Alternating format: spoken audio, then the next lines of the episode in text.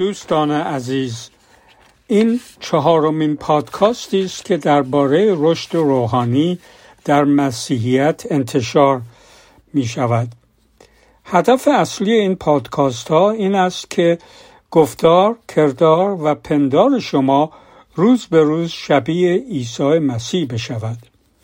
طبق روال قبلی که در پادکاست های اول تا سوم پیشنهاد کردم بهتر است که این پادکست را از اول تا آخر گوش بدهید ولی برای رشد روحانی خودتون هر روز یکی از لغمه های روحانی را خوب گوش بدید آن را یادداشت کنید و درباره آن فکر کنید و روی آن دعا کنید که خداوند با روح خودش شما را کمک, کمک کند که آن موضوعی که در آن لغمه روحانی بحث شده در زندگی شما پیاده کند.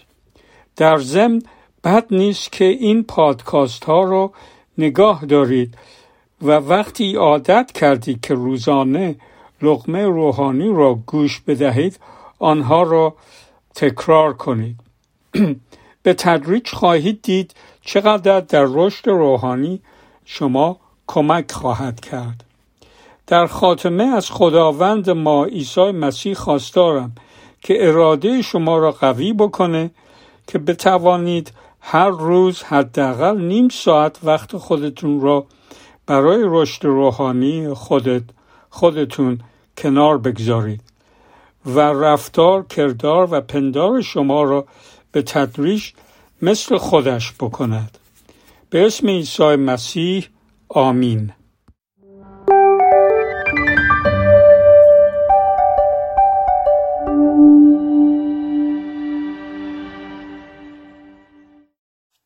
یک طرز فکری که خیلی بین اشخاص شنیده میشه و متداول هست حتی بین مسیحی ها این شنیده میشه که میگن رابطه من با خدا یک رابطه شخصی است. و زندگی کاری و خانوادگی یا دوستی من با دیگران چیزی جدا از رابطه من با خداست کسانی که این طرز فکر رو دارن معمولا چند چهره ای میشن در بین ایماندارا متدینن در بین دوستانشون مثل اونها رفتار می‌کنن و در خانواده چهره دیگه ای از خودشون نشون میدن. شاید برای همینه که اینطور اشخاص با این طرز فکر در محل کارش منصف نیست در بین دوستانش شاهد خوبی برای خدا نیست و در خانوادهش وفادار و مسئول به نظر نمی‌رسه. این تعلیم کتاب مقدس نیست. این طرز فکر کاملا اشتباه و غیر مسیحیه. با ایمان آوردن به عیسی مسیح خدا در مرکز زندگی شخص قرار می‌گیره و همه زندگی او زندگی اون شخص باید در زیر نور عیسی مسیح قرار بگیره کدام قسمت زندگی تمام زندگی هر نفسی که می‌کشه هر فکری که می‌کنه هر تصمیمی که می‌گیره هر کاری که می‌کنه باید در اراده و خواست مسیح و در هدایت او باشه هدف خدایی نیست که از شما شخصی متدین و خشک مذهبی درست کنه. هدف او اینه که از شما شخصی فوقالعاده مانند عیسی مسیح بسازه تا هر کجا پا می‌گذارید. مانند عیسی مسیح باعث نجات باعث امیدواری شفا و تغییر و تحول و در دیگران باشید و خودتون از زندگی جدید با او لذت ببرید. در متا باب 5 آیه 23 و 24 عیسی مسیح میفرماید پس اگر نظری داری و می‌خواهی گوسفندی در خانه خدا قربانی کنی و همان لحظه به یاد آید که دوستت از تو رنجیده است گوسفند را همانجا نزد قربانگاه رها کن اول برو از دوستت عذرخواهی کن و با او آشتی کن آنگاه بیا و نظرت را به خدا. این گفته عیسی مسیح نشون میده که رابطه ما دیگران ما رابطه ما با دیگران تاثیر بر رابطه من با خداوند داره. به این معنی که اگر من از کسی ناراحتی در دل داشته باشم غیر ممکنه بتونم رابطه خوبی با خدا داشته باشم. در اول یوحنا باب 3 آیه 10 اینطور میفرماید هر که زندگی گناهالودی داشته باشد و هم نوع خود را نیز دوست نداشته باشد فرزند خدا نیست. این آیات به خوبی روشن می‌کنه که وقتی با خدا رابطه خوبی داریم باید با همه در صلح و آشتی باشیم. در غیر این صورت عبادت ما مراسمی تشریفاتی خواهد بود. دعای ما وردی بیشتر نخواهد بود. چون عیسی مسیح فرمود قبل از عبادت قبل از عبادت با دیگران صلح آشتی کن. بسیار این رو رعایت نمی‌کنن و به همین دلیل چون کینه رو در دل خودش نگه داشته از پرستش و مشارکت لذت نمی‌بره. بیشتر در جلسات توجهشون به دیگرانه. تا به خدا. رابطه صحیح ما با خدا بر روی همه چیز تاثیر خواهد گذاشت. بر منصف بودن در کار و اون درآمدی که داریم تاثیر خواهد گذاشت چون خداوند میگه ترازوی با تقلب نزد خدا مکروبه. روی رابطه ما به دیگران تاثیر خواهد داشت چون خداوند میفرماید پس آنچه می‌خواهید دیگران برای شما بکنند شما همون را برای اونها بکنید. در جای دیگه میگه دیگران را بهتر از خودتون بدونید. در طرز رانندگی ما تاثیر خواهد گذاشت. در وقتی که در ترافیک هستیم تاثیر خواهد گذاشت. در طرز گفتار ما تاثیر خواهد گذاشت. چون کلام خدا میگه سخنان شما همیشه پر از فیض و سنجیده باشد.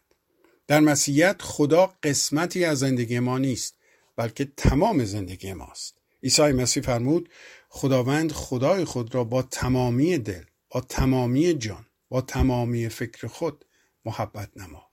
تمامی دل نه قسمتی از اون تمامی جان نه قسمتی از اون و تمام فکر نه قسمتی از. خداوندا کمک کن تا در قلب ما هیچ جای هیچ چیز جای تو رو تنگ نکنه. کمک کن تا در هر کاری در هر جایی در هر فکر و تصمیمی اراده و خواست تو اول باشه. آمین.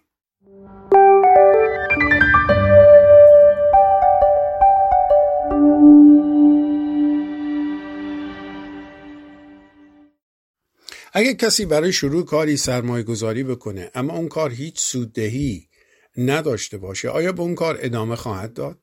اگر اون کار هیچ سوددهی نداشته باشه حکیمانه و عاقلانه نیست که وقت و سرمایه بیشتری روی اون کار گذاشته بشه گاهی اوقات برای خیلی از شبانان اتفاق میفته که چنین احساسی نسبت به کلیسای خودش پیدا می‌کنه سالهای سال با وقت و تعلیم و ملاقات های شخصی بر روی اشخاص سرمایه گذاری می‌کنن. اما وقتی انتظار دارن که بعد از گذشت این همه سال اعضا به حدی رسیده باشن که خودشون گوشه از کار رو به عهده بگیرن و احساس مسئولیت بکنن مشاهده میشه که طوری رفتار می‌کنن که انگار هفته گذشته با مسیحیت آشنا شدن و هنوز برای کلیسا بار هستن.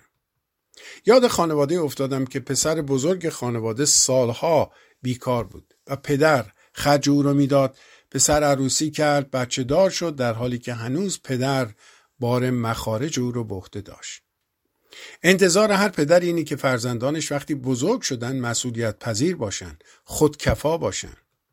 در مدرسه اگر یک بچه ای در یک کلاس دو سال در جا بزنه و در یک کلاس بمونه عذر او رو از مدرسه خواهند خواست. در کلیسا چه باید کرد؟ اگر بعد از گذشت سالها هنوز شخصی مانند نوایمان رفتار بکنه چه باید کرد؟ اگر به شخصی با کمی تأخیر جواب سلام دادید و قهر کرد چه باید کرد؟ اگر کسی با کسی اختلافی پیدا کرد و به عوض مصالحه مانند بی ایمانان رفتار کرد چه باید کرد؟ کلیسا احتیاج به انسانهای خوب نداره. کلیسا احتیاج به کسانی داره که روز به روز بیشتر مانند مسیح بشن. کلیسا احتیاج به انسانهای خیر نداره. کلیسا احتیاج به کسانی داره که تولد دوباره داشته باشند نجات یافته باشند. کلیسا احتیاج به اشخاص خوش سر و زبان نداره. نیاز به مسیحیان مسئول و دلسوز داره که به فکر نجات مردم باشند. کلیسا احتیاج به مهمان و تماشاچی نداره. احتیاج به اعضای فامیل و خانواده داره. کلیسا احتیاج به اشخاص پولدار نداره. به کسانی نیاز داره که برای پیشرفت کار خدا سخاوتمند باشند چه فایده داره اگر کسی در کلیسا حضور داشته باشه بدون اینکه نسبت به دیگران احساس مسئولیت بکنه؟ چرا در کتاب مقدس کلیسا به امارت یا ساختمان تشبیه شده؟ چون در امارت هر آجری روی آجر دیگه گذاشته میشه تا تشکیل امارت یا ساختمون رو بده. امارت از آجرها تشکیل شده آجری که در امارت نباشه فقط به درد گذاشتن زیر لاستیک ماشین می‌خوره. کلیسا به بدن تشبیه شده. در بدن انسان وجود در بدن انسان وجود هر عضوی ضروریه.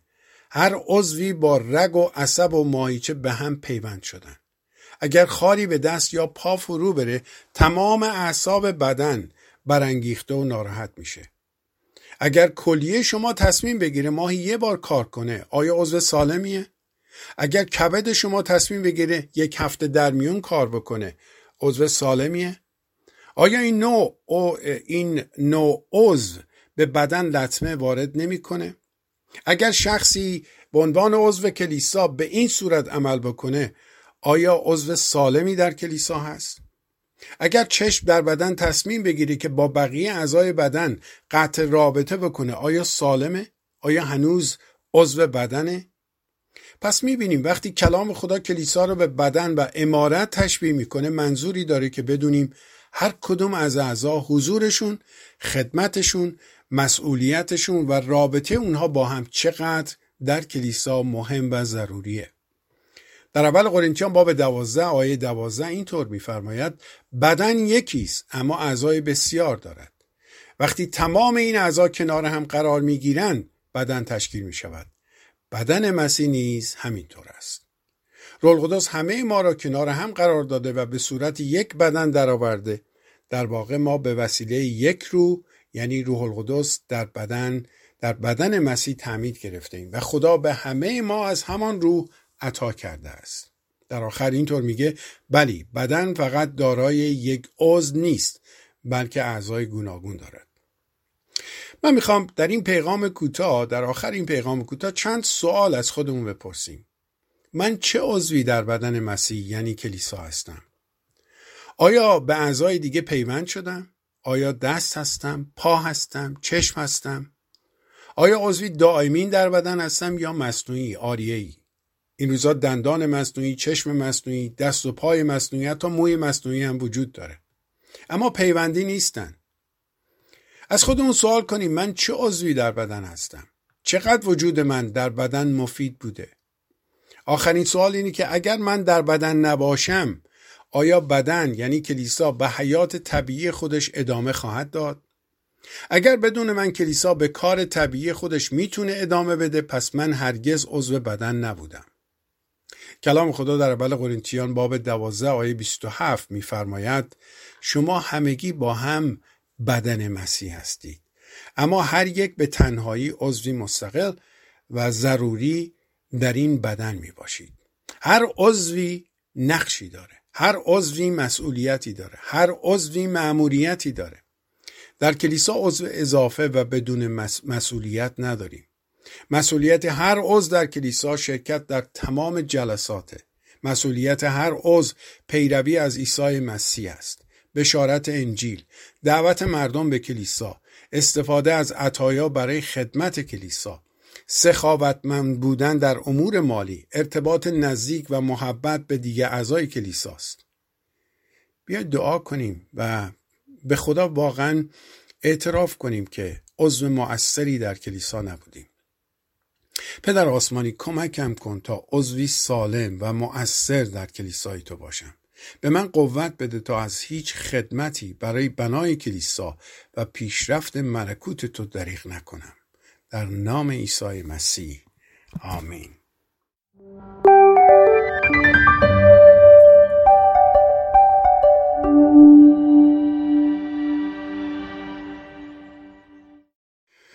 یکی از دشمنای دینینه انسان ترسه. ترس بیشتر از هر بیماری دیگه ای تا به امروز قربانی گرفته. در این دو سال اخیر ترس بین مردم بیشتر از پیش دیده میشه. امروز در اخبار شنیدم در کشور آلمان و بلژیک که کشورهای با امکانات پیشرفته هستند 80 نفر در سیل جان خودشون رو از دست دادن و صدها نفر دیگه مفقود شدن. از طرفی سیل خسارات زیادی وارد کرده. تمام این اتفاقات باعث ایجاد ترس و دلخوره میشن وقتی شما میشنوید که در کشوری مثل افغانستان امروز طالبان ادعا کرده که 80 درصد کشور افغانستان رو به تصرف خودش درآورده. اینا همه باعث ترس و دلخوره در افراد میشه. ترس چیز جدیدی نیست. انسان از وقتی که به خاطر تمرد از فرمان خدا از او جدا شد همیشه در ترس بوده. ترس او به خاطر اینه که در جنگلی به نام دنیا قرار گرفته که پر است از موجودات خودخواه که هر کس نفع خودش رو طالبه و برای رسیدن به هدفهای خودخواهانه خودش حاضر به انجام هر کاری می باشه. در این دنیا زندگی کردن ترس داره. فقط ترس سیل و ترس از سیل و زلزله نیست ترس از جنگ و بیماری است مشکلات کمبودها و صدها چیز دیگه در زندگی روزمره ما این دیده میشه متاسفانه ترس هیچ دارویی نداره هیچ قرصی برای ترس وجود نداره. وقتی کسی در تاریکی و جایی ناشناخته قدم برمیداره به طور طبیعی ترس بر شخص غالب میشه. متاسفانه ترس و وحشت مشکل رو هرگز کوچکتر نکرده بلکه ترسیدن مشکل رو بزرگتر جلوه میده. در امثال باب یک آیه 33 خداوند میفرماید اما کسانی که به من گوش بدهند و در در آرامش زندگی خواهند کرد و از هیچ چیزی نخواهند ترس. در متا باب 14 آیه 27 می‌خونی وقتی شاگردان در وسط دریا قایقشون در طوفان در تلاطم بود عیسی مسیح در حالی که بر روی آب راه می‌رفت به به طرف اونها رفت و به اونها خطاب کرده به اونها گفت دل قوی دارید من هستم نترسید. خیلی ساده است. وقتی همه چیز در زندگی ما به خوبی پیش میره عیسی مسیح رو خداوند خطاب کنیم. اما مهم اینجاست که وقتی شرایط به کام ما نیست او رو خداوند خطاب کنیم. خداوند زندگی ما. و به خاطر بیاریم که او کیست. به خاطر بیاریم خداوند نیکوست. حتی اگر وضعیت و شرایط ما خوب نباشه. به خاطر بیاریم خداوند قادر مطلقه حتی اگه شما ضعیف و ناتوان باشید. به خاطر بیاریم خداوند نزدیکه حتی اگه شما احساس کنید او از شما دوره. به خاطر بیاریم خداوند همه چیز رو در کنترل خوب داره حتی اگر همه چیز از کنترل شما خارج شده بود عیسی مسیح فرمود من هستم هستم. در هر شرایطی در کنار شما هستم. در بیماری با شما هستم. در نداری با شما هستم. در مشکلات با شما هستم. در کمبودها با شما هستم. شاید سوال کنید بودن او با ما چه تفاوتی در وضعیت من خواهد کرد؟ در رومیان باب 8 آیه 28 خب اینطور می‌گوید در هر وضعیتی که باشید خدا قادر است این وضعیت بد رو برای خیریت شما به کار بگیره شاید بپرسید چطور؟ با معجزه چون او قادر مطلقه. خدا در زمان جنگ اون را با 300 سرباز در مقابل 135 هزار نفر جنگجوی دشمن پیروز ساخت. خدا موسی را با دست خالی از دست ارتش مسلح فر فرعون نجات داد. خدا در زمان تهدید برادران یوسف با او بود و او را حتی در سرزمین مصر تنها نگذاشت. خدا در چای شیران گرسنه دانیال را حفظ کرد و او را تنها نگذاشت. امروز چه چیزی شما را تهدید می‌کنه ترس شما از چیست؟ به خدا اعتماد کن. عیسی مسیح فرمود به من ایمان داشته باش. من تو را هرگز رها نمی کنم. خدا قادر است در هر وضعیتی که هستید اون را برای خیریت شما تغییر دهد. در امثال باب یک آیه سه میفرماید اما کسانی که به من گوش بدهند در آرامش زندگی خواهند کرد و از هیچ چیزی نخواهند ترسید. آمین.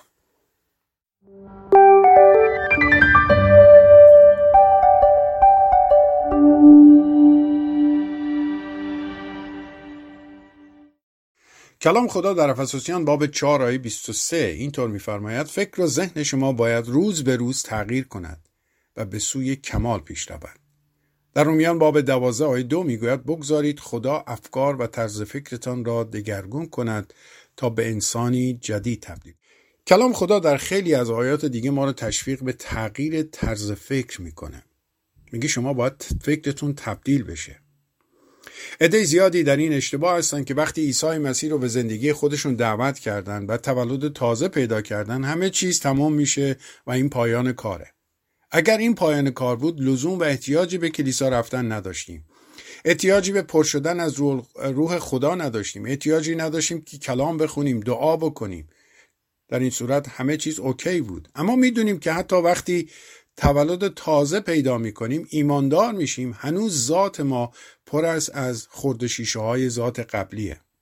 برای اثبات این موضوع ببینید در نامه های پولس رسول به کلیساهای مختلف دائما اونها رو تعدیب می‌کنه تشویق می‌کنه توبیخ می‌کنه که از مشاجره برحذر باشن از حسادت از خودخواهی پول پرستی مال پرستی برحذر باشن. چرا؟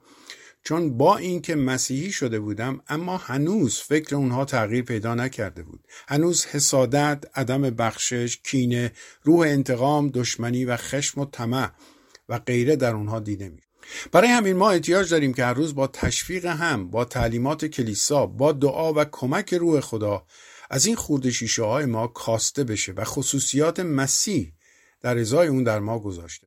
لطفا به این پیغام توجه بکنید. اگر ادعا می‌کنید خورده شیشه در شما نیست پس لطفا از کلیسا رفتن خودداری بکنید. چون کلیسا جای کسانی نیست که مدعی هستند کاملا.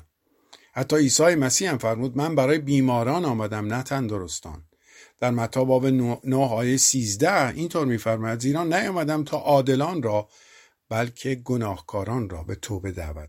بذارید مثالی بزنم. ما ایرانی ها ایرانی های زیادی داریم که, در... که سالهای سال در خارج از کشور زندگی می‌کنن. اما هنوز طرز فکر ایرانی دارن. هنوز غذای ایرانی رو ترجیح میدن. هنوز در فروشگاه دنبال خوراکی های ایرانی هستن. وقتی کسی هم مسیحی میشه هنوز درگیر عادتها و خصوصیاتیه که با اون متولد شده بر اونها با اونها بزرگ شده. و حالا برای رهایی از اونها از اون خصوصیات و عادتهای ذات کهنه احتیاج به این داره که در جای قرار بگیره که با کمک تعلیمات تعلیمات کتاب مقدس کمک روح خدا و مشارکت با کلیسا بتونه خصوصیات جدید رو در خودش به وجود متاسفانه دنیا پر از از مسیحیانی که هنوز طرز فکرشون تغییر پیدا نکرده. هنوز تغییری در اونها دیده نمیشه. باز مثال دیگه این که خیلی از ایرانی هایی که سالها در اروپا زندگی می‌کنن اما هنوز می‌بینیم زبان اونها رو یاد نگرفتن. زبان کشوری رو که در اون زندگی می‌کنن یاد نگرفتن. با اینکه از نظر جغرافیایی محلشون تغییر پیدا کرده اما از نظر فکری تغییری پیدا نکردن. شاید این مثال کمک کنه تا بتونیم بدونیم ما با تولد تازه از ملکوت تاریکی به ملکوت خدا انتقال پیدا می‌کنیم. اما هنوز احتیاج زبان محبت رو یاد بگیریم. زبان گذشت بخشش رو یاد بگیریم. زبان سخاوتمندی رو یاد بگیریم. زبان راستگویی و درستکاری و خدمت رو یاد بگیریم. چند سال پیش با جوانی آشنا شدم که پدر و مادرش ایرانی بودن. این جوان 18 ساله در آمریکا به دنیا آمده بود و هرگز به ایران نرفته بود. وقتی با من صحبت کرد با لحجه قلیز آبادانی صحبت می‌کرد و باعث تعجب, تعجب من شد که شخصی که هرگز ایران نرفته ولی اینطور صحبت می‌کنه با اون لحجه. بعد که با پدر مادر او صحبت کردم متوجه شدم در اصل معاشرت با فامیلش با پدر مادر و خانوادهش او اینطور این لحجه رو یاد گرفته. عزیزان در اثر معاشرت با کلیسا خصوصیات ایمانداران با تغییر پیدا کنه. ما شش روز در هفته در دنیا و معاشرت با بی ایمانان هستیم. از خیلی چیزها رو از اونها متاسفانه روی ما تاثیر می‌ذارن. کلیسا جاییه که به ما یاد بده چه چیزهایی درست و چه چیزهایی نادرسته. کلیسا کمک می‌کنه تا از خورد شیشه های خودمون پاک بشیم. کلام خدا در افسوسیان باب 4 آیه 23 اینطور میگه. فکر و ذهن شما باید روز به روز تغییر کند و به سوی کمال پیش رود. پدر آسمانی ما رو کمک کن تا فکرمون هر روز بیشتر شبیه عیسی مسیح بشه. ما رو کمک کن تا به کمک روح القدس از ناراستی ها از عادت ها و روش های قبلی پاک بشیم و زبان تقدس و پاکی و درستکاری رو یاد. در نام عیسی مسیح آمین.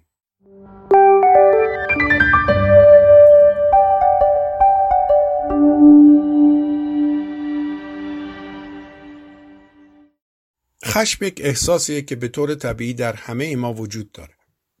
خشم احساسیه که خدا در مقابل بیعدالتی در ما قرار داده. اما متاسفانه مشکل در بروز دادن خشمه. متاسفانه دیده شده که خشم باعث زودرنجی و عصبانیت و در نهایت اختلاف و مشاجره شده. موضوع خشم بسیار پیچیده است چون می‌تونه علتهای زیادی داشته باشه. علت ژنتیکی یعنی اون رو به ارث برده باشیم یا اینکه در دوران طفولیت اون رو در خانواده یاد گرفته باشیم. به حال علت هرچی که باشه باید یاد بگیریم خشم رو کنترل کنیم. کنترل کردن خشم به این معنی نیست که روی اون سرپوش بذاریم. چون در خود ریختن خشم عواقب بدتری مثل کینه و ناراحتی های دیگه می‌تونه داشت. یکی از متداول ترین فراورده های خشم زودرنجیه. من به تجربه زودرنجی رو عامل خیلی از اختلافات می‌دونم. سوال اینجاست چرا زودرنجیم؟ چون مایل هستیم با ما طوری رفتار کنن که انتظار داریم. و این غیر ممکنه. غیر ممکنه چون ما از همه نظر با همدیگه تفاوت داریم. ما دیدگاهامون متفاوت است. نظرهامون فرق می‌کنه. دانشمون متفاوته. تجرب... تجربیاتمون فرق می‌کنه. و حالا وقتی در کنار هم قرار بگیریم در نظر بگیری با, با... با توجه به تمام این اختلافات تفاوتات چه اتفاقی میافته؟ عده می‌خوان همه رو مجبور کنن مثل اونها فکر کنن نظر بدن. عده می‌خوان همه فقط نظر و عقیده اونها رو بپذیرن. اگر غیر از این باشه باعث ناراحتیشون خواهد شد. اما باید بدونیم هرگز خواست اینطور اشخاص برآورده نخواهد شد. چون ما نمی‌تونیم و نباید انتظار داشته باشیم دیگران مانند ما فکر کنن. بیشتر رنجش ها و اختلافات در کلیسا به همین خاطره. کسی کاری می‌کنه حرفی می‌زنه که با نظر و عقیده من متفاوته مغایرت داره. در نتیجه اون رو توهین و امری ناحق قلم داد می‌کنه و باعث رنجش و اختلاف میشه. چرا در کتاب مقدس در فیلیپیان باب دو آیه سه اینطور میگه؟ دیگران را بهتر از خود بدانید. یعنی به نظر و عقیده اونها احترام بذارید. به تجربه اونها احترام بذارید. این به این معنی نیست که حتما نظر اونها رو قبول کنید. این به این معنی که قبول کنید بپذیرید احترام بذارید که ما با هم متفاوت هستیم. در جای دیگه عیسی مسیح پا فراتر از این می‌گذاره و میفرماید پس با مردم همان گونه رفتار کنید که می‌خواهید با شما رفتار کنند این آیه به قانون طلایی معروف شده. چرا؟ چون اگر فقط این آیه در دنیا انجام می‌شد شاید اختلافات و رنجش ها به طور قابل چشمگیری کمتر می‌شد. من تعجب می‌کنم که چطور مخصوصا مسیحیان ادعا داریم کلام خدا رو قبول داریم اما در وقت رنجش ها مثل به ایمانان رفتار می‌کنیم. اگر ایمان ما بر کلام خداست پس باید هر همزه و نقطه اون رو بپذیریم و اطاعت کنیم. خداوند می‌دونه که ما با هم متفاوت هستیم. می‌دونست این تفاوت ها باعث اختلاف خواهد شد. و به همین خاطر فرمود باید همدیگر رو ببخشید. باید دیگران رو بهتر از خود بدونید. یعنی تمام حق رو به خودتون ندید. حقی هم برای اونها قائل باشید. ما نمی‌تونیم ادعا کنیم پیروان عیسی مسیح هستیم اما دیگران رو قصاص کنیم. ما نمی‌تونیم ادعا کنیم تولد تازه داریم اما به روش قبل از ایمان در پی انتقام باشیم. وقتی کلام خدا از بخشش صحبت می‌کنه نمیگه اول در پی این باشید که مقصر کیست بعد ببخشید. کلام خدا نمیگه میزان خسارت یا توهین رو اندازه گیری کنید میگه ببخشید. همه ما می‌دونیم بالاتر از مرگ وجود نداره. عیسی مسیح در بالای صلیب قاتلین خودش رو بخشید و حالا میگه شما هم باید دیگران رو ببخشید.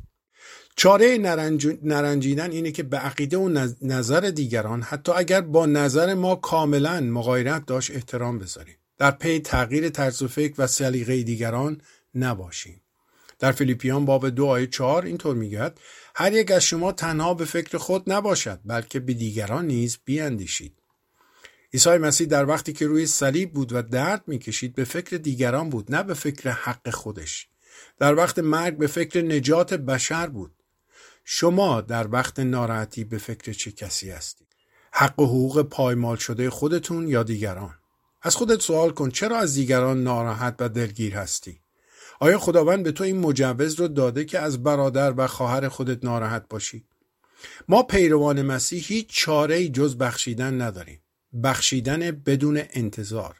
چون عیسی مسیح فرمود وقتی برای دعا می ایستید اگر کسی شکایت از کسی شکایتی دارید او را ببخشید تا پدر آسمانی شما همه خطایای شما را ببخشد. اما اگر شما دیگران را نبخشید پدر آسمانی شما هم خطاهای شما را نخواهد بخشید. لطفا درباره این آیه فکر کنید. این آیه همونقدر مهم و حقیقیه که آیات دیگه کتاب مقدس حقیقی هستند. نمی‌تونیم یکی رو جدی بگیریم چون به نفع ماست و دیگری رو نادیده بگیریم چون با خواست ما جور در نمیاد. در این آیه میگه بخشش دیگران مهمتر از پرستش شماست. اگر نبخشی انتظار بخشش هم نداشته باش چون بخشیده نمی‌شوی. پدر آسمانی ما رو کمک کن. اعمال و اطاعت ما از کلامت به بزرگی ادعاهای ما باش. ما رو کمک کن قلبی مانند عیسی مسیح داشته باشیم که اونقدر از عشق و محبت تو پر باشه که جایی برای رنجش و ناراحتی در اون نباشه. کمک کن هر شخصی رو بهتر از خود بدونیم. چون هر عضوی در کلیسا فرزند توست و برای تو محترم و عزیزه. در نام عیسی مسیح دعا می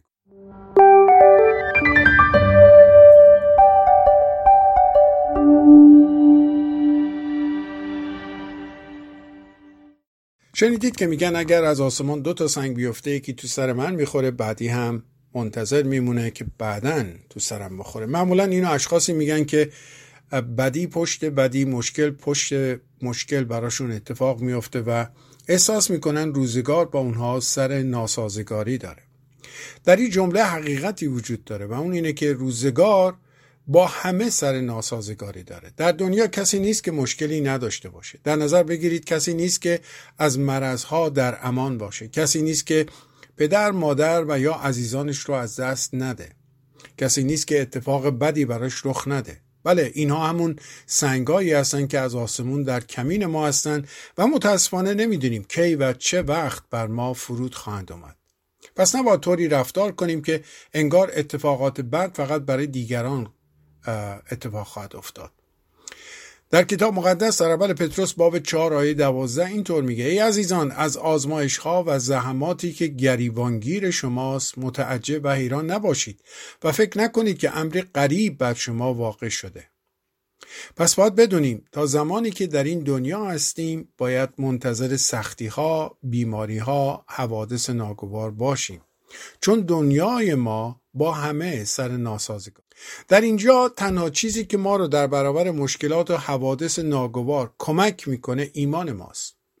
ایمان برای بایگانی کردن نیست ایمان برای زندگی کردنه. کلام خدا میگه عادل به ایمان زیست می‌کنن ایمان مثل موبایل میمونه. شما موبایلت رو نمی‌خری که اون رو در منزل بذاری.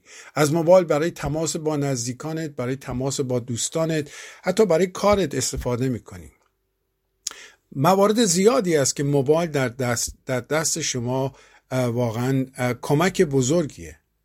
موبایل شما یکی از چیزهای ضروریه که در طی روز و همیشه همراه شماست. ایمان هم باید هر روز در همه امور زندگی ما دخیل باشه.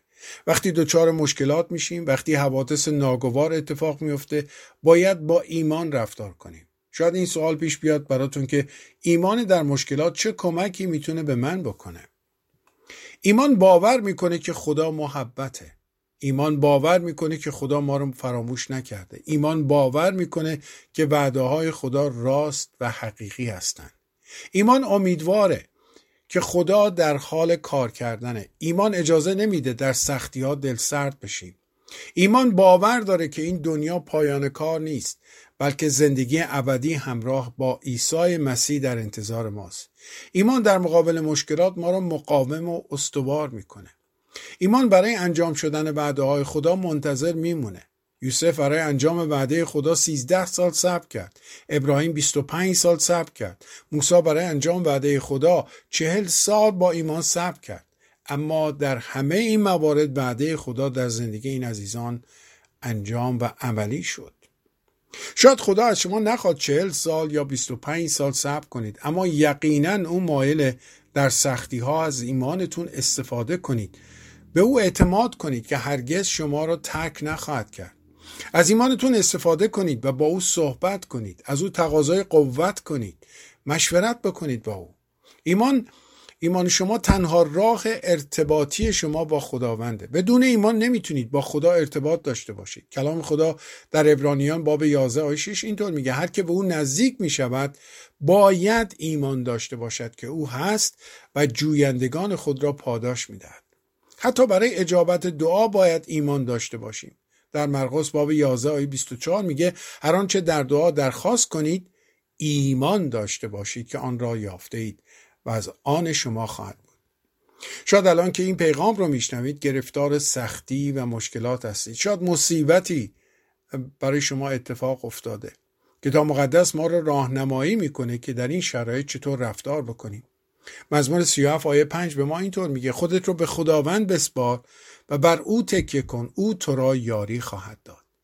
شاید با یک امر غیر ممکن الان روبرو هستید. در متا باب 19 آیه 26 عیسی مسیح فرمود از نظر انسان این کار غیر ممکنه ولی نزد خدا همه چیز ممکنه. ایمان شما باعث میشه همه چیز رو از بالا ببینید. ایمان باعث میشه در هر شرایطی به خداوند اعتماد کنید. کلام خدا میفرماید در اشعیا 43 15 من خدای مقدس شما هستم. من آفریننده و پادشاه شما هستم. من همان خداوندی هستم که آبها را کنار زده از میان دریا راهی باز کردم. این وعده خداونده که شما را عبور خواهد داد. از روزگار ناسازگار از مصیبت و سختی ها از بیماری و دردها عبور خواهد داد. به او اعتماد کن و ایمان داشته باش. پدر آسمانی کمک کن تا در هر شرایطی به تو اعتماد کنم. کمک کن تا در سختی ها وعده تو رو به خاطر داشته باشم که هرگز منو تنها نخواهی گذاشت. خداوند عزیز در این مشکل در این سختی و مصیبتی که هستم خودم رو به دستهای توانایی تو میسپارم تا مرا طبق وعده خودت از آن عبور دهی. در نام عیسی مسیح.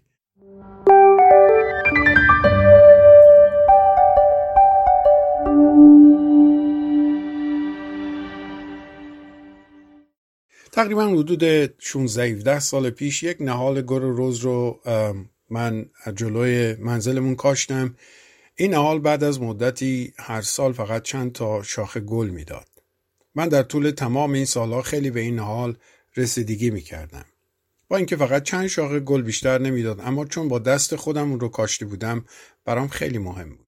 ما و همسایه کناری ما معمولا هر کدوم وقتی چمن جلوی منزلمون رو با چمنزن کوتاه می کردیم جلوی منزل دیگری رو نیز کوتاه می کردیم هفته گذشته با حیرت دیدم که همسایه ما نهال گل رو هم با چمنزن زده بود به طوری که اثری دیگه از اون نبود. نمی‌دونم حالا چطور من این احساس خودم رو با دیدن این منظره توصیف کنم. در یه لحظه یاد تمام اون سالها و روزهای افتادم که با صبر و دلسوزی از اون مواظبت کردم. اما حالا فقط با یک بیتوجهی همسایه ما از بین رفته بود. این منو یاد گفته عیسی مسیح انداخت که در وقت ورود به اورشلیم با اشک این جمله رو گفت در لوقا باب 19 آیه 41 اینطور میگه و چون عیسی مسیح نزدیک شده نزدیک شهر شد شهر رو نظاره کرد بر آن گریان میگه گریان گشته. گفت اگر تو نیز می‌دانستی هم در این زمان خود آنچه باعث سلامتی تو می‌شد لاکن الحال از چشمان تو پنهان. چرا عیسی مسیح برای اورشلیم گریه کرد؟ او گریه کرد چون مایل نبود هیچ کسی هلاک بشه. در اول تیموتائوس باب دو آیه سه تا شش ما می‌تونیم دلیل گریه عیسی مسیح رو بفهمیم. اینطور میگه زیرا که این نیکو و پسندیده است در حضور نجات دهنده ما خدا که می‌خواهد جمیع مردم نجات یابند به معرفت راستی گرند زیرا خدا واحد است و در میان خدا و انسان یک متوسطی است یعنی انسانی که مسیح عیسی باشد که خود را در راه همه فدا ساخت. شهادتی در زمان ما. اینجا اون اینطور میگه این آیه در واقع میگه او خودش رو فدا کرد تا همه نجات پیدا کنند. و حالا می‌بینه که اون محبت اون رو دارن رد می‌کنن بخشش اون را نمیپذیرن. از تأثیر از تأثیر زیاد عیسی مسیح اشک میریزه. شاید هیچ کس مثل شبانان و خادمین کلیسا این حالت عیسی مسیح رو بهتر درک نکنن. مانند اون نهال گل سرخ که براتون توضیح دادم سالها برای کسی زحمت می‌کشی. با گریه او گریه می‌کنی با خنده او میخندی. در گرفتاری های او پشتیبانی می‌کنی در احتیاجاتش کمک می‌کنی. الفای مسیحیت رو به اونها میآموزی. اونها رو با عیسی مسیح آشنا می‌کنی. با سوالاتشون جواب میدی. من درست مثل اون نهال گل روز شاهد رشد اونها میشه اما به ناگهان شریر اونها رو از باخچه کلیسا قیچی می‌کنه. چقدر باعث دلشکستگیه که ببینید کسانی که سالها در هر وضعی کنار اونها ایستادید حالا حاضر نیستن در کنار شما بیستن. چقدر دردناکی که ببینید اشخاصی که سالها برای رشد اونها زحمت کشیدید. حالا که وقت سمر دادن اونهاست وقت باز شدن این قنچه است حاضر نیستن کوچکترین زحمتی رو تحمل عیسی مسیح فرمود کار دوز این است که بدزدد بکشد و نابود کند. اما من آمدم تا به شما حیات واقعی را به فراوانی عطا نمایم. منظور از دو دزد شیطان شریر هست. کار خدا اینه که شما رو به کلیسا ملحق کنه. کار شیطان اینه که شما رو از کلیسا دور کنه. کار شیطان اینه که بین ایمانداران تفرقه بندازه. کار خدا اینه که تشویق به گذشت و بخشش و اتحاد بکنه. هر کسی به هر علتی بجز تعلیمات غلط از کلیسا دور بشه این کار شریره. ما هم نیچه ادعای می‌کنیم. وقتی از کلیسا دور بشی یعنی شریر و اطاعت. پولس رسول در اول قرنتیان باب 11 آیه 19 اینطور میگه شکی نیست که تفرقه نیز باید در میان شما باشد. تا بدین گونه آنانی که اصالتشان در بوته آزمایش به ثبوت می‌رسد در میان شما شناخته شوند. به این آیه خوب گوش کنید خوب توجه بکنید. این آیه اینطور میگه اصالت یعنی درستی و حقیقی بودن ایمان شما وقتی مشخص میشه که در بوته آزمایش قرار می‌گیره. یعنی عکس عمل شما در مقابل اون آزمایش نشون میده که ما ایمانمون حرفیه یا حقیقی. در وضع خوب همه ایماندار هستیم. در وقتی رابطه ها عالیه همه ایماندار هستیم. اما زمانی که پا رو حق ما گذاشتن حقی از ما ضایع شد اونگاه در اون وقت عکس العمل ما قهر یا گذشت؟ عکس العمل ما انسانیه یا مانند عیسی مسیح؟ من نمی‌تونم از کسی قبول کنم ادعا بکنه رابطش با خدا خوبه در حالی که با دیگران در صلح نیست. پدر من همیشه می‌گفت لذت بخشترین ساعت زندگی من زمانیه که تمام بچه های خودم رو با خانواده هاشون دور خودم ببینم. برای شبان هم این لذت بخشترین زمانه. اما وقتی می‌بینه که همه چیز برای اونها مهم جز پرستش همه چیز برای اونها مهم جز مشارکت. می‌بینه همه جا هستن جز در مشارکت کلیسا. و وقت و انرژی برای همه کاری دارن جز برای کلیسا. اونجاست که تمام خستگی و زحمات او در طول سالها روی شونه های سنگینی. اجازه بدید در پایان این رو بگم. با روش انسانی نمی‌تونیم طبق کتاب مقدس زندگی یا این ور یا اون ور. اگر از این طرف گذشتید اگر از اون طرف گذشتید اومدید این طرف. یعنی اینکه از ملکوت تاریکی به ملکوت نور اومدید به جز مصالحه چاره دیگه ای ما نداریم. اگر در پیروی عیسی مسیح هستیم فقط داخل کلیسا حیات داریم. خارج از کلیسا هیچ کس نمی‌تونه به حیات روحانی ادامه بده. کالال مسیحی رو نگاه کردن خوبه اما اگر در مشارکت کلیسا نباشید در تمرین محبت کردن و بخشیدن نباشید مثل اینه که لذیذترین غذا رو می‌خورید اما هیچ فعالیتی ندارید. نتیجهش اینه که فقط وضع اضافه می‌کنید راه حل توبه است. راه حل حرکت و پیشرویه. وظیفه ما در کلیسا یادگیری و تمرین کردنه. ما خدمت رو محبت کردن رو تفاهم داشتن با دیگران رو بخشیدن رو یاد می‌گیریم و تمرین می‌کنیم. کلیسا ده درصد آموزش و یادگیری 90 درصد تمرین و عمل کردنه. من نمی‌دونم شما در چه مرحله ایمانی هستید اما هر چیزی رو که از کلام یاد گرفتید یا یاد می‌گیرید حتی هر چقدر کوک کوچک باشد باید اون رو تمرین کنید و عملی بکنید. بهترین پاداش برای شبانان و خادمین شما اینه که ببینند آنچه که آموختید زندگی می‌کنید. پولس خطاب به ایمانداران کلیسای قرنتوس اینطور گفت. در آزمایش و تمرینات مشخص می شود که ایمان شما حقیقی است یا خیر. پدر آسمانی ما رو ببخش که بارها با رفتار و گفتارمون قلب تو رو شکستیم. ما رو ببخش که از تو برای خودمون طلب فیض و برکت می کنیم در حالی که رفتارمون با دیگران از روی فیض نیست. دعا می‌کنم کمک کنید تا هیچ کس هیچ قدرتی هیچ عاملی نتونه ما را از مشارکت کلیسای تو دور بکنه. در نام عیسی مسیح.